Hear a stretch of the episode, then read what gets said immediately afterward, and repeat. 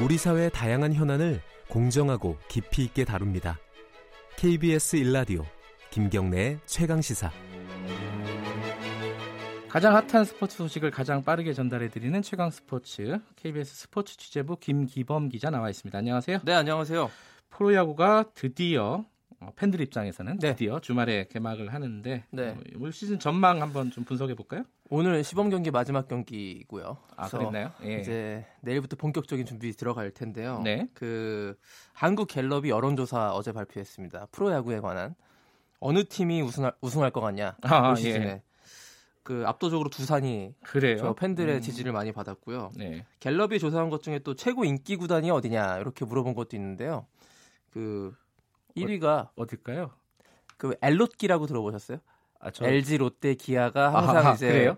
흥행 군단이거든요. 예. 그세 팀 가운데 하나가 1등했는데 역시 기아가 1위였고요. 아 그래요. 네, 기아 타이거즈가 가장 인기 있는 최고 예. 인기 구단으로 갔고 그 다음에 롯데입니다. 역시 어. 부산 갈매기 팬들이 많이 지지해 주셨는데 이 전력하고 크게 관계는 없군요. 그렇죠. 언제나 인기는 예. 예. 특히 그 엘로키 세 구단은 그 우승과는 전혀 관계없는 인기 구단으로 아주 유명했죠. 아 그 팬들이 들으면 네. 섭섭해합니다. 근데 이번에 예. 그 갤럽 조사에서 3위가요. 예. 인기 구단 3위가 한화예요. 아? 한화가 정말 많이 올라왔어요. 예전에 음. 저 김성근 감독이 한화 감독 맡게 되면서부터 굉장히 한화가 예. 이제 꼴찌는 하더라도 굉장히 인기가 많았던 구단으로 올라왔는데 작년에 성적까지 내면서 예. 결국에는 엘롯기 대신에 예. 기아 한화가 들어오는 그런 결과로까지 이어졌고요. 자, 요건 팬들 조사고 전문가들은 전문가 경향신문이 어제 야구 관계자 전문가 50명한테 설문조사를 예. 돌렸는데 우승 후보를 어느 한 팀을 콕 집진 않았고요. 네.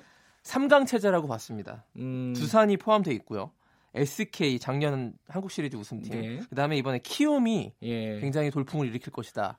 에- 두산, SK, 키움 이렇게 3강 구도가 될 것이라고 예. 했습니다. 50명 전원이 이 세 개 팀은 다 언급을 했어요. 우승 후보. 그래요. 예. 그라 그 다음 순서로는 이제 롯데, 삼성 이런 팀들이 우승에 근접할 것이다. 이렇게 그 거론이 됐고요. 엘롯기가 잘 해야지 이게 흥행이 잘 되는 거 아닙니까? 그렇습니다. 네, 사실은 가장 활약할 투수와 타자도 누구냐고 이제 설문조사 했더니 누굴까요? SK 김광현 선수가 46명의 지지를 얻어가지고 아유, 1위. 압도적이네요. 네. 네. 그 다음에 기아의 양현종 투수 네. 36명. 그 다음에 키움의 안우진 이 음. 굉장히 큰 활약할 것이라고 전망했고요. 네. 올 시즌 최고 타자 누가 될 것인가? 역시 박병호 선수를 꼽았네요. 아하. 홈런 타자. 예. 그리고 두산의 김재환 그리고 LG의 김현수 선수가 이렇게 세 명이 올 시즌에 굉장히 큰 활약을 보일 타자 세 명으로 거론됐습니다. 이번 주말에 미세먼지가 좀 덜해야 될 텐데요. 네, 맞습니다. 자, 여자 월드컵 남북 공동 유치 신청 네. 2023년도에 하는 거죠, 이게. 네. 이게 어떻게 돼 가고 있습니까? 축구협회가 공식적으로 저 유치 의향서를 냈고요. 아, 예. 신청했습니다. 그래서 어저께 국제축구연맹 피파가 유치 의향서를 낸 국가들을 발표했는데 총 9개 나라가 이 유치하겠다고 뛰어든 거예요. 많네요. 우리나라 음. 외에도 아르헨티나, 볼리비아, 호주, 브라질, 콜롬비아, 뉴질랜드, 일본도 있고요. 네. 남아프리카 공화국 이렇게 9개 나라가 신청을 했는데요. 네. 여자 월드컵이 1991년부터 시작됐습니다. 네. 창설 이후 최다 경쟁이라고 피파가 어제 발표했습니다. 음. 그만큼 이번 2023년 여자 월드컵이 큰 관심을 받고 있는데 일단 네. 우리나라는 유리한 것이 그 피파의 인판티노 회장이 직접 대한축구협회에 남북 공동 월드컵 개최하는 것이 어떻겠느냐라고 제안을 한 상태이기 때문에 예. 일단 표심에선 유리하다고 볼 수 있는데요. 문제는 역시 북한의 협조겠죠. 네. 아, 북한이 적극적으로 뛰어들 수 있느냐 이것이 최대 변수라고 요즘 약간 분위기가 네. 경색이라서요. 네. 그렇습니다. 그 남과 북이요 공동으로 스포츠 이벤트를 개최하는 아이디어는 여러 가지가 지금 제기가 되고 있는 상태거든요. 네. 가장 가까이에는 2021년 동계 아시안 게임 평창과 이 마식령 스키장 예를 들어서 음. 이런 것들이 거론이 되고 있는데 아직 뚜렷한 움직임은 아, 보이지 않고 21년이면 내후년 아닙니까? 그렇습니다. 이제 예. 정해야 될 시기가 왔어요. 예.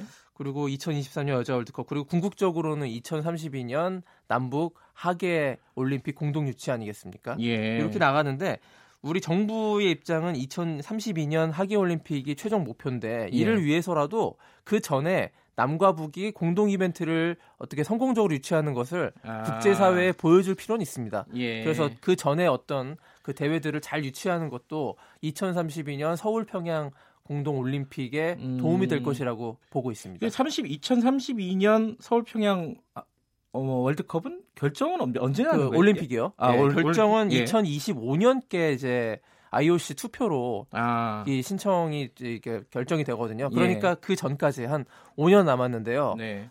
남과 북의 어떤 좀 안정성을 보여주는 것이 남과 북의 네. 관계 그리고 공동 이벤트를 유치한 성공적인 경험을 있다는 것이 음, 좀 보여주는 것이 굉장히 중요하다고 봅니다. 이건 예. 북핵 문제, 남북 관계, 북미 관계랑 다 연계가 되겠네요. 다 그렇습니다. 예.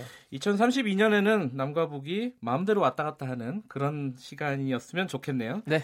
오늘은 여기까지만 예, 예, 듣겠습니다. 여기까지 하겠습니다. 고맙습니다. 고맙습니다. KBS 스포츠 취재부 김기범 기자였고요. KBS 일라디오 김경래 최강사 1부는 여기까지 하겠습니다. 2부에서는요. 어, 어제 굉장히 뉴스가 많이 됐습니다. 정계특위 심상정 위원장과 나경원 자유한국당 원내대표의 설전이 있었는데 관련된 얘기를 일단 뭐 심상정 위원장 오늘 연결해 가지고 선거제 개혁안 어떻게 돼가고 있는지 얘기 들어보겠습니다. 김경래 최강사 뉴스 잠시 듣고 돌아오겠습니다.